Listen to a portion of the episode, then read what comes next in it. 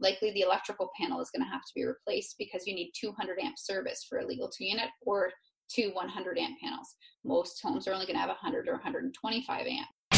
You're listening to the REITE Club podcast, where the focus is all about helping you grow your real estate investment portfolio and live the life you want to live. Come grow with us and join our community at thereiteclub.com. And now, your hosts, Sarah Larbi and Alfonso Salemi. Welcome, REITE Club Nation, and hello, Alfonso, my wonderful co host. How are you today? What's going on, Sarah? I am doing fantastic. I am like so jacked up. This podcast with Anita is super, super good. Super good. That's how good it is. It's I'm really excited about a lot of information. Really, really cool stuff. She is just somebody that has gone through it and done it. But uh, yeah, before we get more into the podcast, how have you been? What have you been up to? What are you working on? Well, I guess we're all kind of working on launching online our REITE Club nation and coast to coast everyone's going to be able to tune in to the videos that we're doing. We're setting up like tons of stuff. Like we've spent like hours i feel like on these like six hour meetings planning everything online to just create this amazing community for everybody that can't come to the burlington events but even if they can they can still have extra content online so we've uh, i've been busy doing that as well as our regular podcasts and looking for deals, looking for deals. What about you?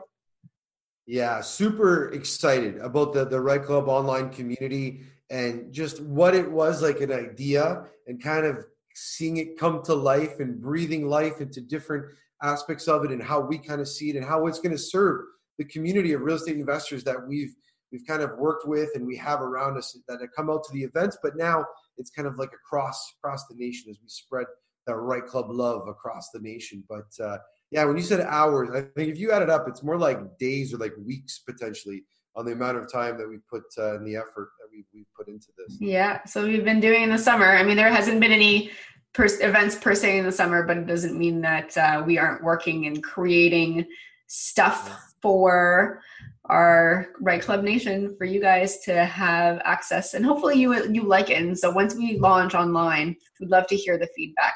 In the meantime we'd love to hear the feedback about the podcast. If you th- think that uh, we deserve it please give us a rating and review. That'd be amazing. If you have a question uh, feel free to email us. I mean i've started getting some uh, emails to sarah at the REITE club.com and some uh, some great questions, some people that might want to be able to share as well their knowledge and come on the podcast because we're always looking for amazing stories, great guests, you know, and we read them like they're they're coming to us. And I mean, I might not be able to answer within like a few days, but I get to all of them, I promise. I get to all my emails.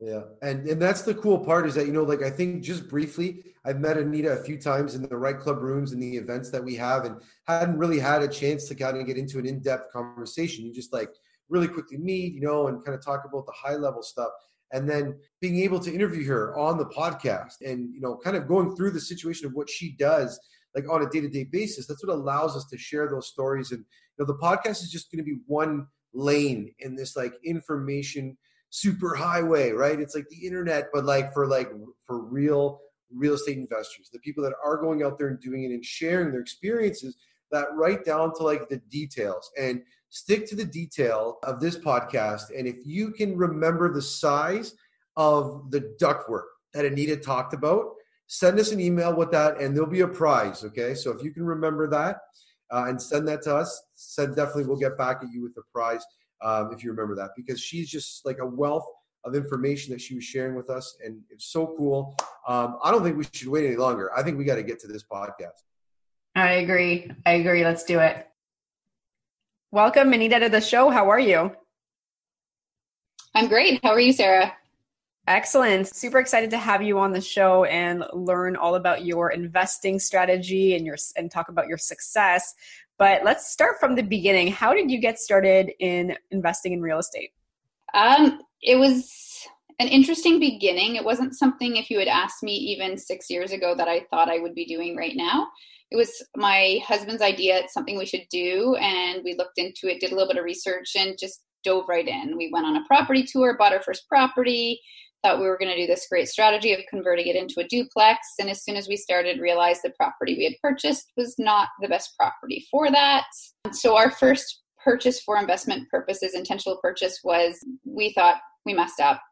We were freaked out, realized we needed a variance. We were green. We didn't know what to do. So we decided it was very close to the University and College in Durham in Oshawa. And uh, we said, okay, we'll do a student rental. Well, then, of course, your first renovation, it went way over. Again, it was almost September. How can we do a student rental? What are we going to do? We have our home in Mississauga, this extra property. So I put out a ghost ad just to see. And we actually ended up moving into the property in Oshawa just because we didn't want to carry the two mortgages. We were so terrified of everything and so risk averse at the beginning. So we moved into it. And lo and behold, I have less than a month and I've actually got all six bedrooms rented. And my biggest dilemma now is not whether a student rental is going to work for us, but where are we going to live in less than a month? So we purchased our second property really, really quickly because we had to get out really, really quickly. So we ended up with our first being a student rental, which was never the intention. And honestly, it's it's been our cash cow in our portfolio since then. Amazing. I feel like I have so many questions from that. I could go different directions. no worries. So when was this? Like how long ago was it? This was so we're hitting the five year mark in October. Okay. All right. That one, yeah. That's pretty cool. So you wanted to do a strategy, then you realized that the strategy that you were doing is not going to work out, started freaking out, moved in. I mean, there, there's like so many things that that happened and it's yeah. like over time though it worked out yeah, twice we thought we had totally screwed this up. Oh my God, what are we going to do? We lived in Mississauga to start off with. The investment was in Oshawa. We thought we had done such great research and everything. And we, like, it was the end of the world to us. It was the worst thing that ever could have happened. And five years later, I'm laughing because it was the best thing that could have happened, probably. and that's and that's usually how it happens right? Like you're nervous you're getting you're kind of scared to pull that trigger and, and get into that world right? Did you have any let's say like advice or people around you that had done it before that you have worked with or kind of encouraged you? Or you were intentionally buying this as, as your primary property? Like how who are you talking to about this besides obviously your spouse? Yeah. So realistically, it's just about having a good team and making good choices. This one, we did work with a really good realtor. It was fantastic. It was it was an issue no one could have foreseen. Um, I mean, it had to do with frontage and how it's measured on a property that's on the edge of a court versus something that's on a straight street. So it was a really silly technicality. We looking back now, I could have gotten the variance. It's really not that hard to do, but we were terrified at the time. But working with a good team and ultimately making moves where you have multiple exit strategies is really the key in my mind because this worked out amazingly well. We have so much equity in that property right now that our biggest dilemma now is the banks don't like student rentals, so refinancing is a little bit of a challenge. But we've come up with a creative solution for that too. So yeah, just working with a good team, people who always be around people who are doing more than you, right? Because then you have somebody who you can ask who's probably been there and done that. And then don't be too scared because really if generally you're making smart choices, you can't screw it up too bad. Because we really, honestly, we thought we were a disaster. We did. I, I love the I love the honesty. And it's so great to see how you've overcome it and how you grew from that and how you decided to just persevere and continue. And of course, looking back at it now, you can say, I've made this mistake, I've made that mistake. And hopefully others can can hear those things and yeah. not make the same mistakes because they can learn from you. Now you did say that looking back at it, you could have asked for a variance, you could have done some different things, which, you know, is is a great way to, you know, look back and say, okay, this this is what happened, but had I done it now, this is what I would do. And I think that's amazing. Now, you mentioned the refinancing on student properties, and it is harder to refinance. And you said that you had something creative. Can you talk about that? Yeah, we moved back into the property five years later. Ah, and you refinanced it at that point. Exactly. So so we're going to just do a HELOC and u- utilize the Smith maneuver um, to just leverage that money and, and purchase two other properties this year. So that's the plan with that. It's great. And to be honest, we're relatively affectionate about that property. It was our first one we purchased. And even though it was a student rental, we actually did it really nicely. So we would get great students. So we're really happy there for now. And I'll be honest, it's the first one I bought five years ago. So my mortgage is like $850. So I'm sitting there with very little expenses. So it does make life pretty easy from that perspective. And then I can still leverage the, the equity I have in the home. So it's, it's pretty fantastic for us. Our second option was going to be to just leave the property vacant over the summer, take the locks off the doors, stage it, then refinance it as a single family home. and then have it tenanted with students in September, which would have been easy to do. And to have it vacant for three to four months, given that I was looking at about $200,000 in access to cash, a vacancy for a few months was was a small small penalty to pay. And it worked out that it was exactly as our mortgage was coming due. So there was no no penalty that way either. So. Wow. Okay. So that's and that's the that's the cool thing right? With real estate you have multiple uses. Like you said, is stage it, list it, re-rent it out, sell it, rent it just to maybe a, just a normal family, yeah. potentially another student rental. So did you continue on that path, like that that student rental path, or what is that the main strategy that you currently work on? No. So the the intention that we had gone into the first one with was to to duplex it or make it a legal secondary suite is what it would be here in Oshawa. And uh, that's what we've continued to do from there. So when we purchased that property, we did purchase two other turnkey legal two units. And then we purchased the one we had to move into very suddenly and drastically because we were going to be soon, which we did convert while we lived in. So we've actually been comfortable with being uncomfortable for a few years to grow our portfolio. We grew five properties in that first year just by leveraging equity we had in some other investments, some pre-built condos, things like that, which I would never, ever, ever do right now, but worked out okay for us. And we leveraged that and purchased five properties in our first year. We did a major rental on the student rental. We finished the basement. We purchased two that were turnkey and then we did two unit conversions and squeezed in having a kid in that time too so now do you also work full time on top of everything that you just mentioned that you're doing that i was then yeah. So by trade, I'm a chiropractor. So everyone always asks, why did you spend, you know, hundreds of thousands of dollars in education and then become a real estate agent. But yeah, so we did that initially. At first, we were living in a t- totally different area. We were from Mississauga. We didn't even know Oshawa.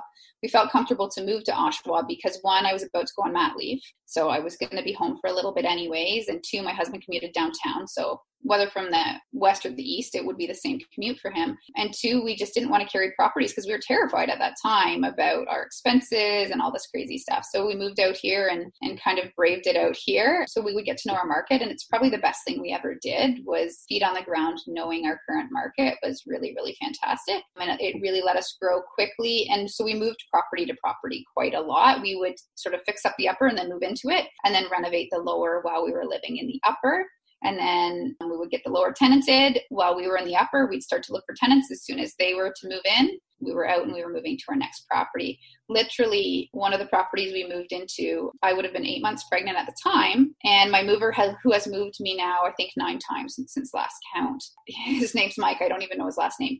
He was moving us in, and I went to paying cash at the end. And I said, Okay, Mike, I know it's August, but November 27th is our next move. So I want to book you today for our next move. And every time I tell him I'm moving, I'm not moving again, he, he has a pretty good laugh. So this is this is Mike Mike the mover. That's exactly what it says in my phone. Mike mover Mike. Mike the mover. I love that, and that's so cool. And you know what? Like kudos to you. Like eight months pregnant, and you're you're doing this. You're moving across. Like I'm sure, hopefully not living lifting too many heavy boxes, but kind of pointing. That's why you like Mike so much, maybe.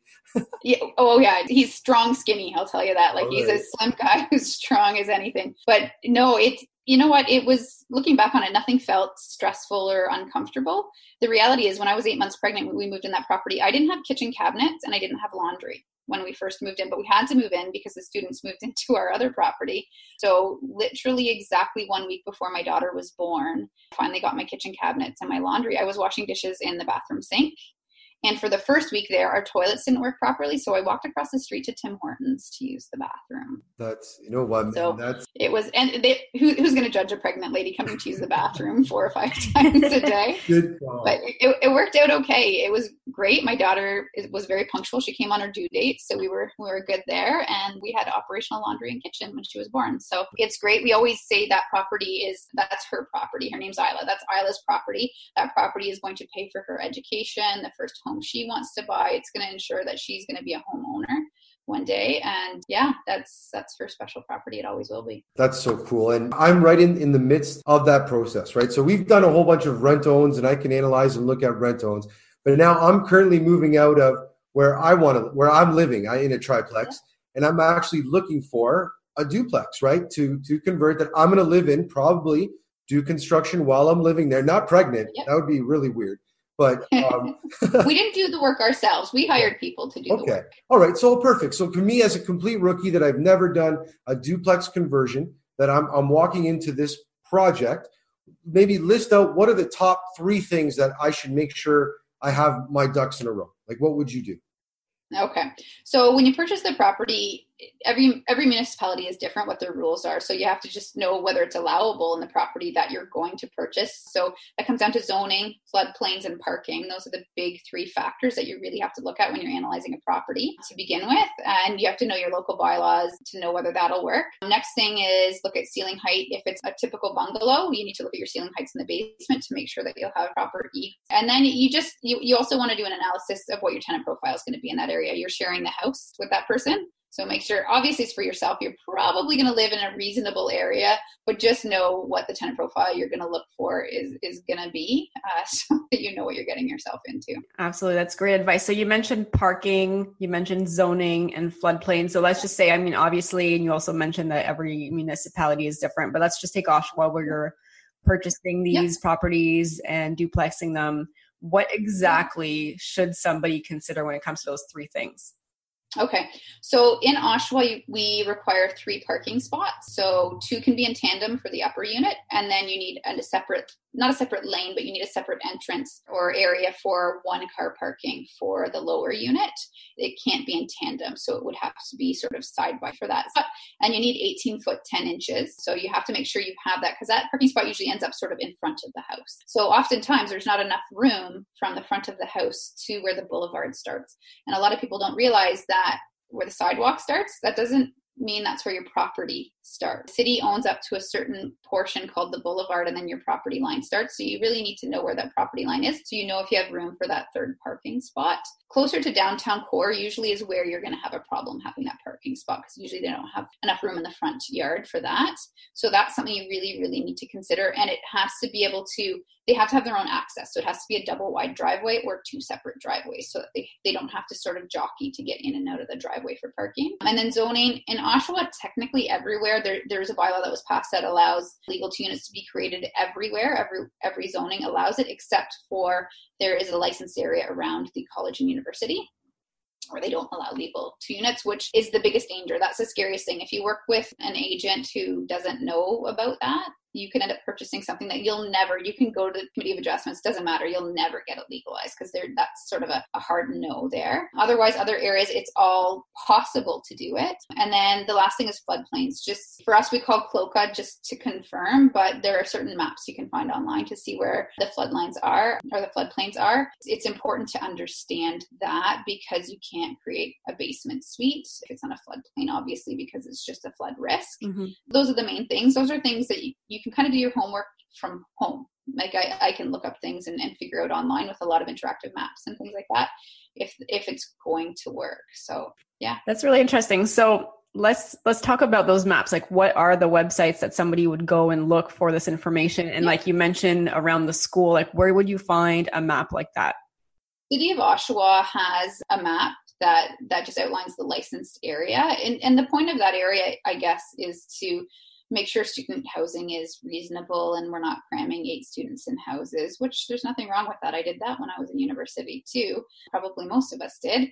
But uh, you you would go on the City of Oshawa's website and just look for licensed zone, and you'd find that there. And then the City of Oshawa has a really great interactive map. A lot of municipalities have them now, but Oshawa's is is quite quite good. And you can actually zoom into the property and you can see where the boulevard starts, where your property line is, and they have a measuring tool where you can measure from the front of the property to where your property line starts. So it's not perfect, but at least you'll have a pretty good idea if that's if that's going to go. Um, you can change the layers of the map to show floodplains as well, and usually as due diligence, I'll call CLOCA as well, just to to make sure that I've I've covered my bases and it's not in a floodplain.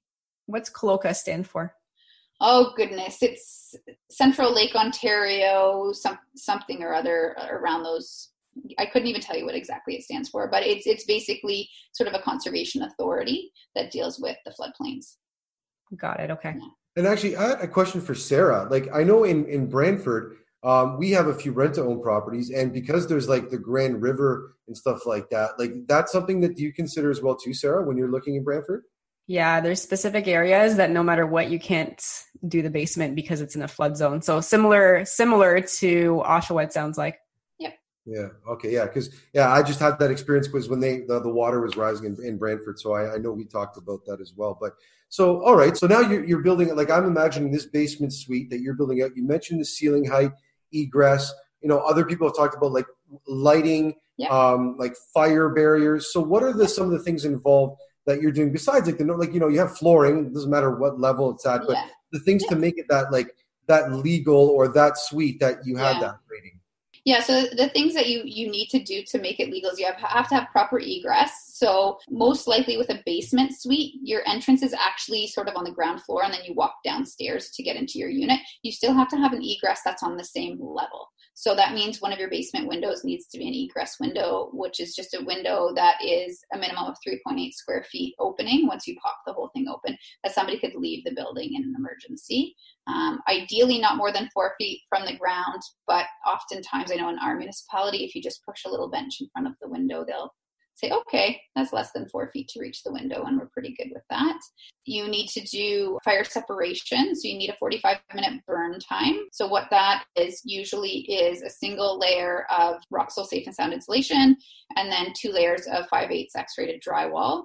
But you also need a certain amount of sound barrier. So, often what we'll do, because doing the two layers of 5 8 drywall shrinks your ceiling height we don't like that a whole lot.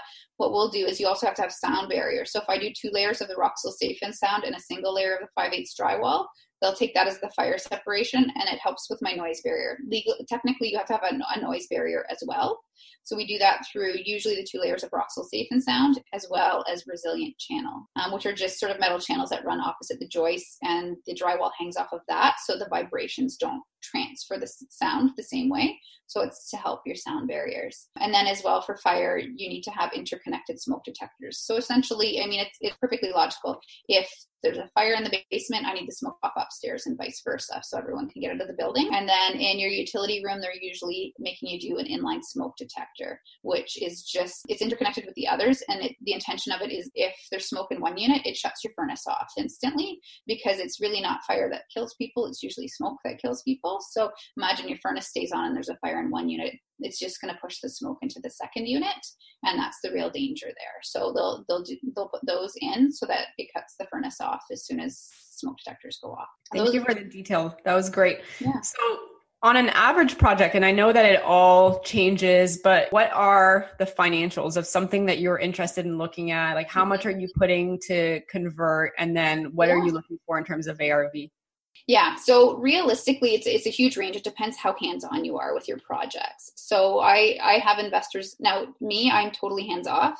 I'm I have my skills. Renovation is not one of them. So while it does cost me more to pay someone to do it, and I'd say a start to finish total gut everything, we're looking at eighty thousand dollars. It's not a cheap uh, ticket, but I have investors who will do it for forty five there's a big range if you're going to do some work yourself. If you're going to manage the project yourself typically a project manager is doing 10 to 30% on top right of your rental cost. And when you said sorry when you say 80k that's like 80k in reno and that's like your spread 40 to 80k in reno cost roughly? 45 to 80 i'd say roughly yeah yeah usually and for for me my rentals are usually like there's nothing in the basement it is like everything needs to be done versus I have done projects where I've made a, unit legal with $10,000, but that was because it was an illegal unit that previously existed and I knew how to grandfather it in and do it very inexpensively. As time goes on, the city gets a little tougher and tougher with that. I certainly can't do even a non legal to legal conversion for $10,000 anymore. Before, they never used to make you take the ceilings down and get the fire separation. They'd say, you have a declaration it says this has existed for this many years good to go just get your smoke detectors in upgrade your electrical you know get your esa done things like that. It was it was pretty easy to do but now fire especially is really cracking down. We have to tear the entire ceiling down and get that fire separation done properly. So it gets a little bit more costly there. Hey REITE club nation. Just wanted to stop the podcast really quickly to introduce you to this week's sponsor dylan suter of elevation realty Dylan and his team have been a longtime supporter of the REITE Club and now the REITE Club podcast. Dylan and his team have been personally helping me find a property in the Hamilton area, and I know for a fact he has helped many REITE Club Nation members find their investment property. Dylan, take it away. Thank you so much, Alfonso.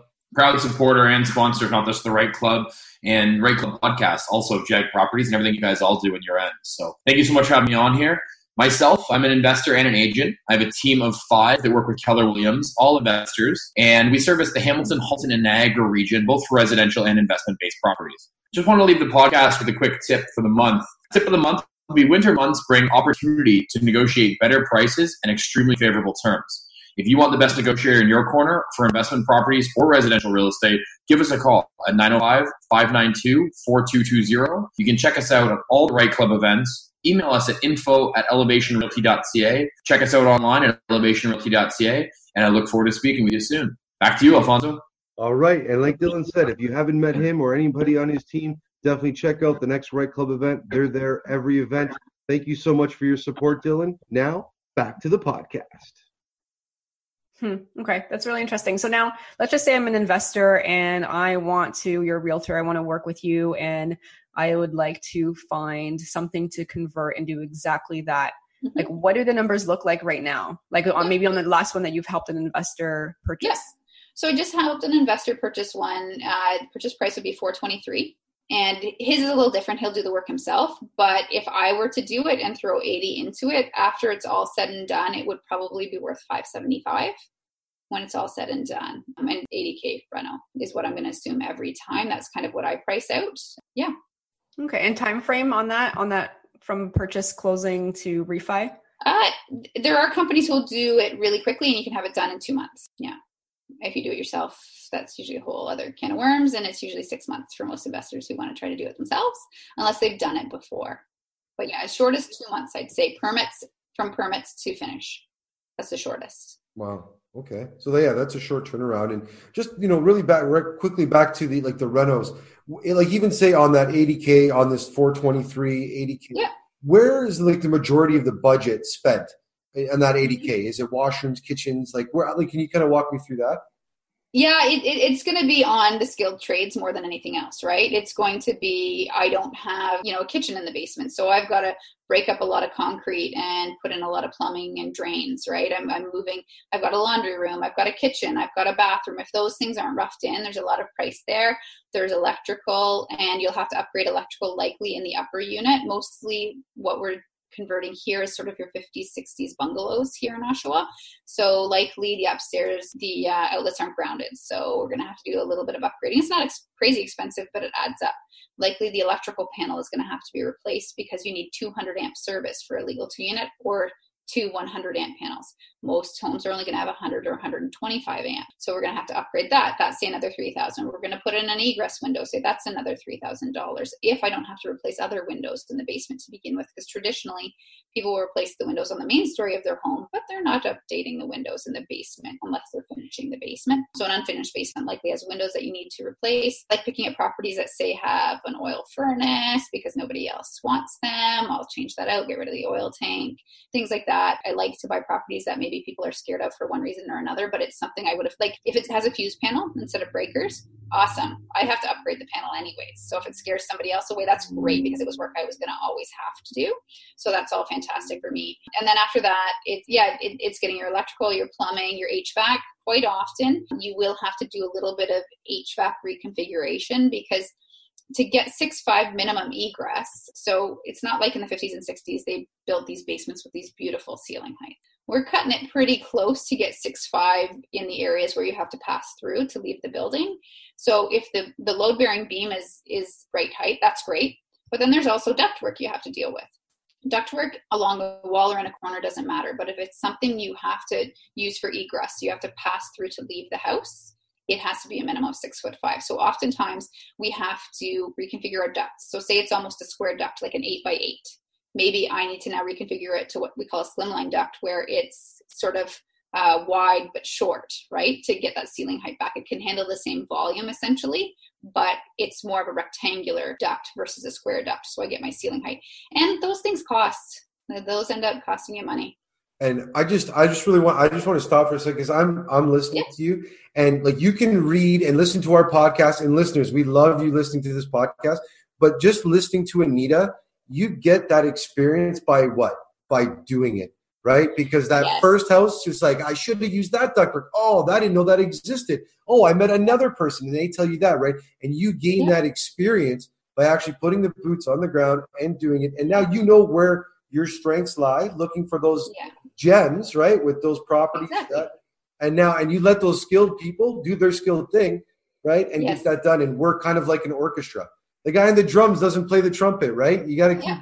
you got to keep it all. Exactly. And it, it sort of keeps everyone honest because I'm not clueless with what I'm doing either. So, uh, one of my earlier conversions, you have to have a sprinkler system in the furnace room quite often for, for fire prevention, uh, especially before they started doing inline smoke detectors. And I, I said to the plumber, I need two sprinkler heads on copper in a loop. Like, you got it? Sure. I come in, it's on PEX, it's not in a loop.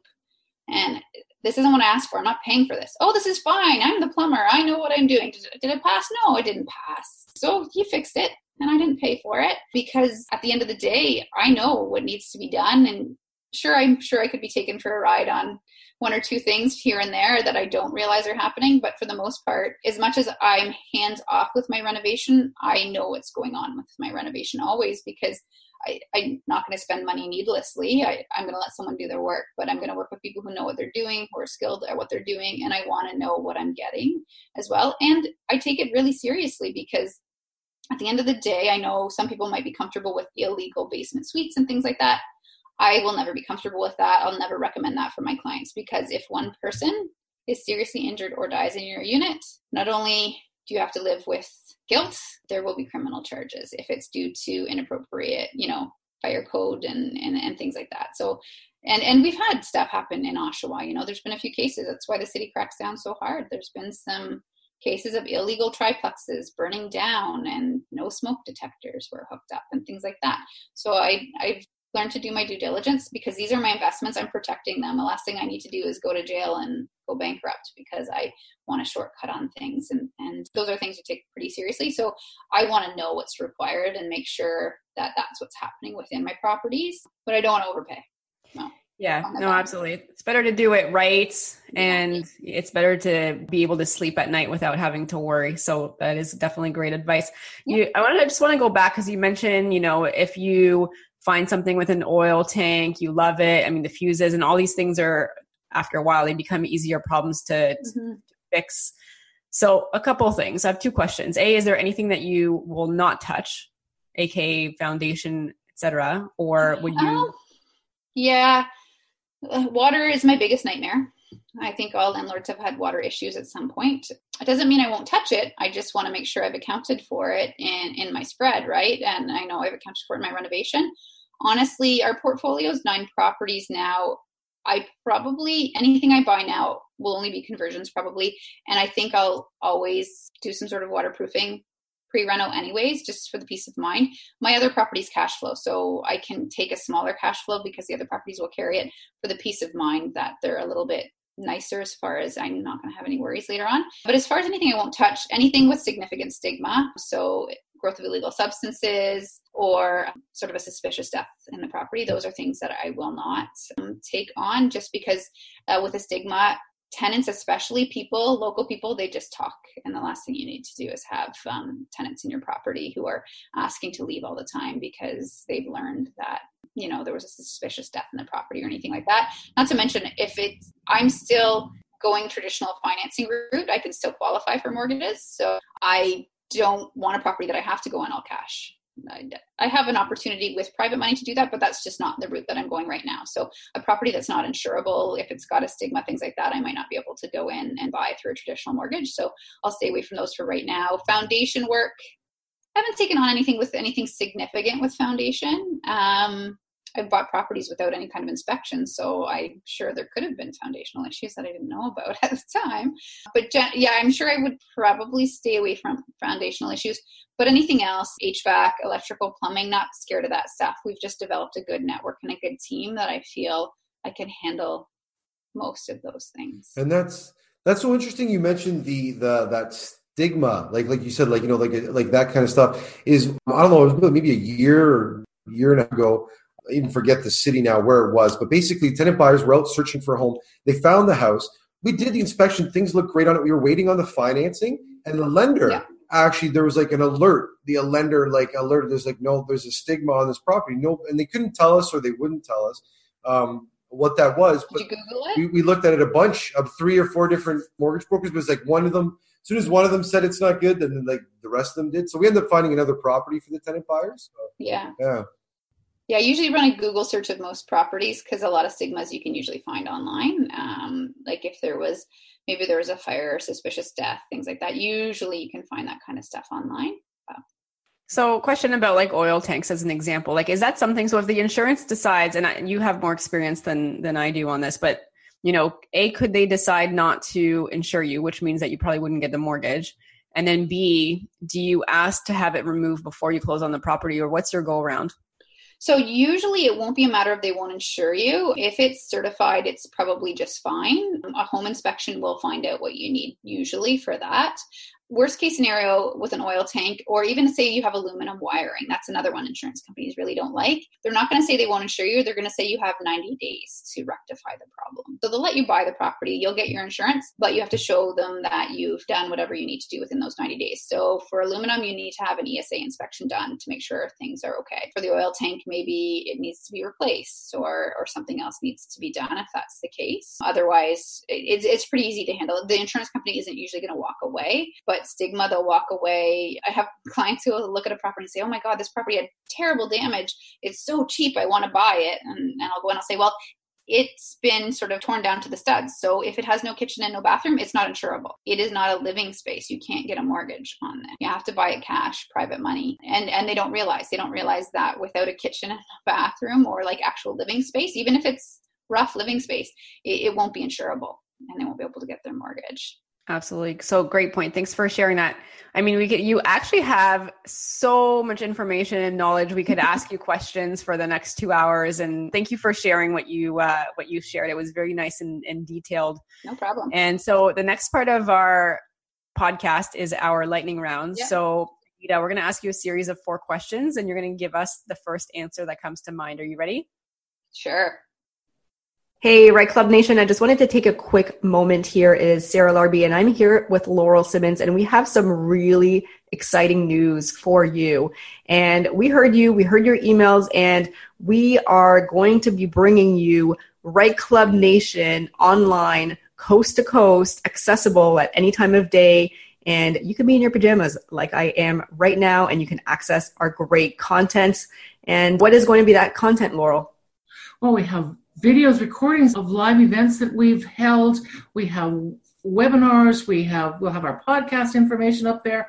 We'll have uh, forums and chat groups and all kinds of things. You'll even be able to find services and products that you need in your neighborhood, local for you, because we know how important it is that you have your local team with you. We're going to be rolling things out very quickly.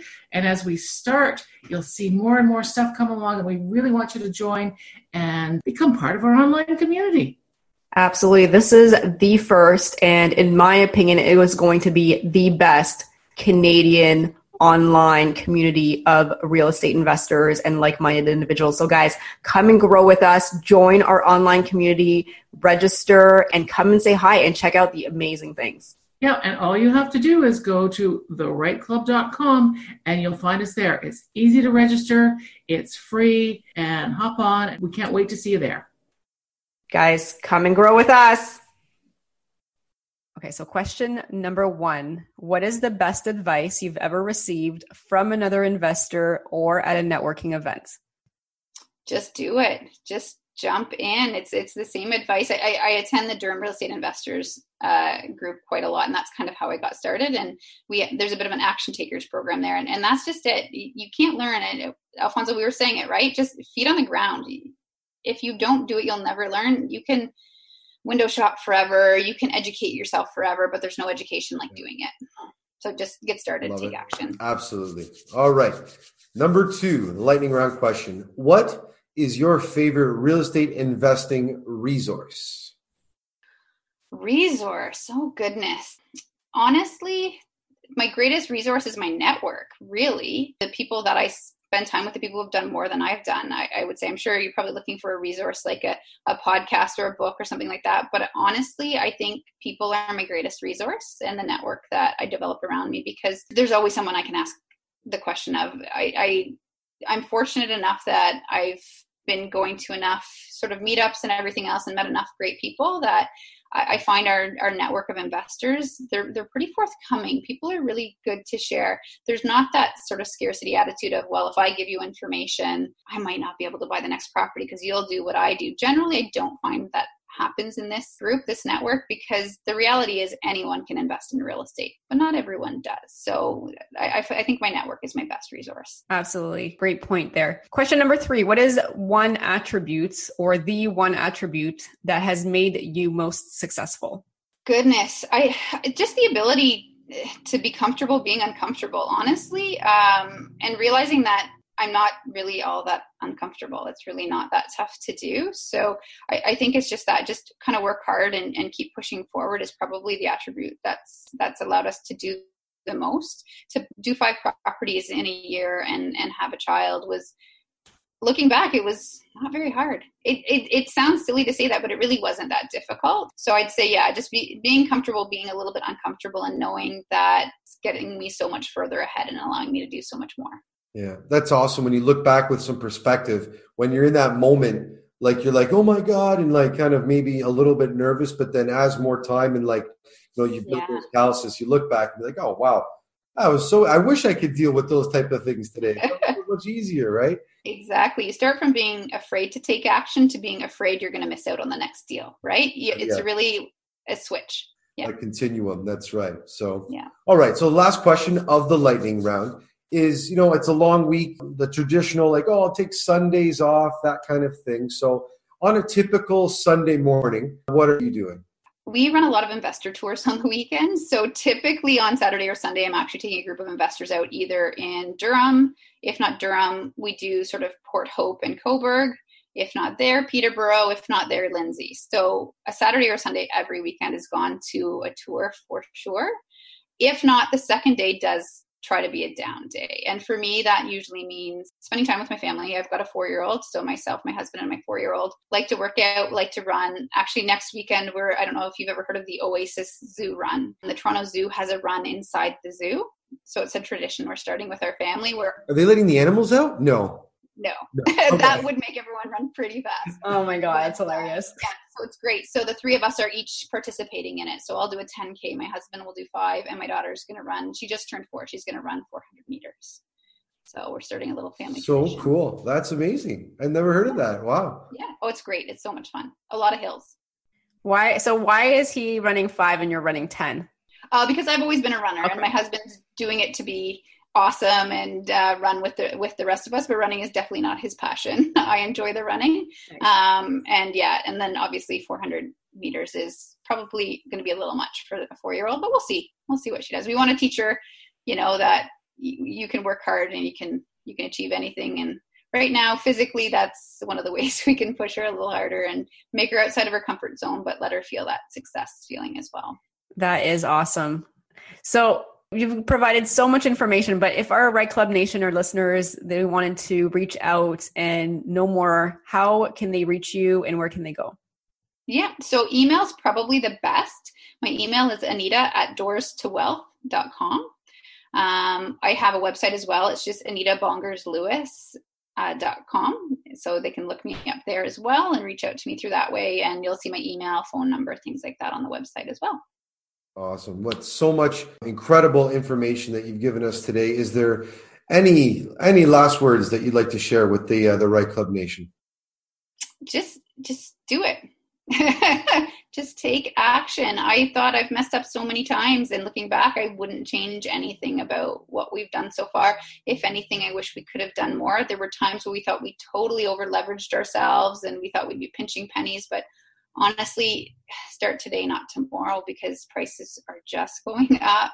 Opportunities they're always going to be there but but don't wait. I wish i started 10 years earlier than i did. Amazing advice. Thank you so much for being on the show. It was a pleasure to have you on. And guys reach out to nita. She knows her stuff. So and she can help you. Always, like we say, Absolutely. a realtor that is an investor is the realtor that you want. So thanks, Anita, Yeah. for being on the show. No problem. Happy to be here. Thanks, Anita. Great. Thanks, guys. Wow, what an awesome, awesome interview with Anita. Like my head is like blowing up right now. I've made like I, don't know, I always say this, but I really like I've done like so many notes and thinking about this, and it's I'm right in this space. So it's what a what a great, great podcast, Sarah. What were some of your takeaways that uh, that you like? Because I know you're in this space a lot more than I am.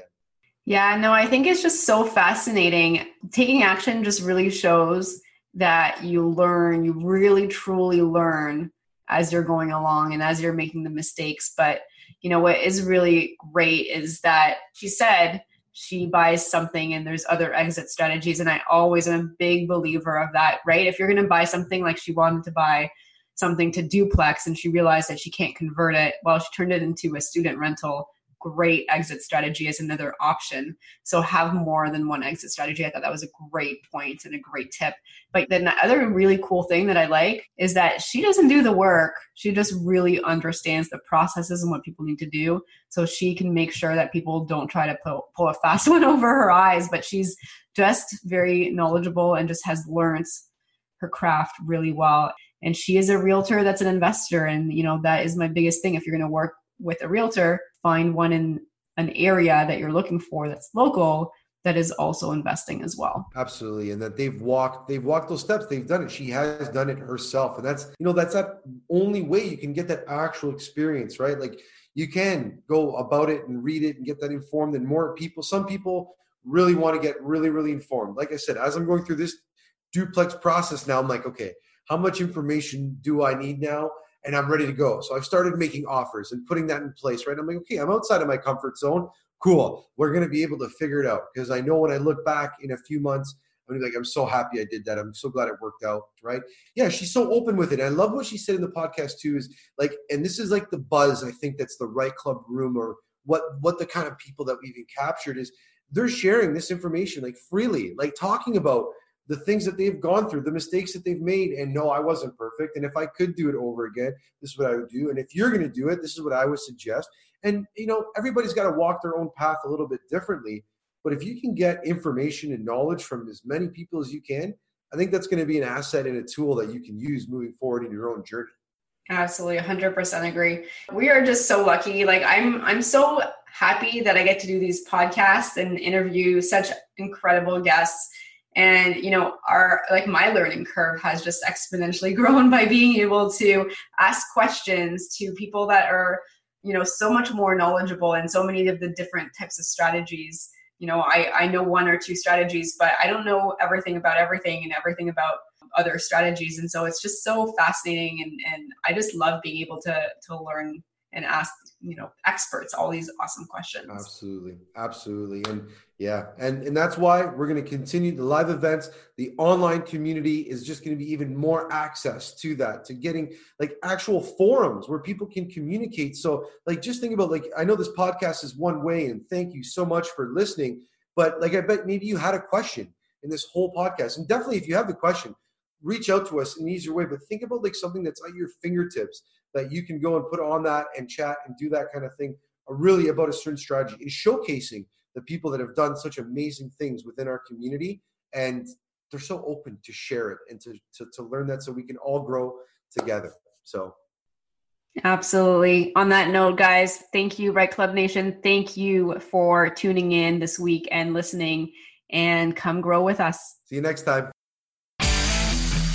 Thanks for listening to the REITE Club podcast and joining our community of real estate investors online at thereiteclub.com, where the focus is about helping you grow. We look forward to seeing you again next week. Thanks from your hosts, Sarah Larby and Alfonso Salemi.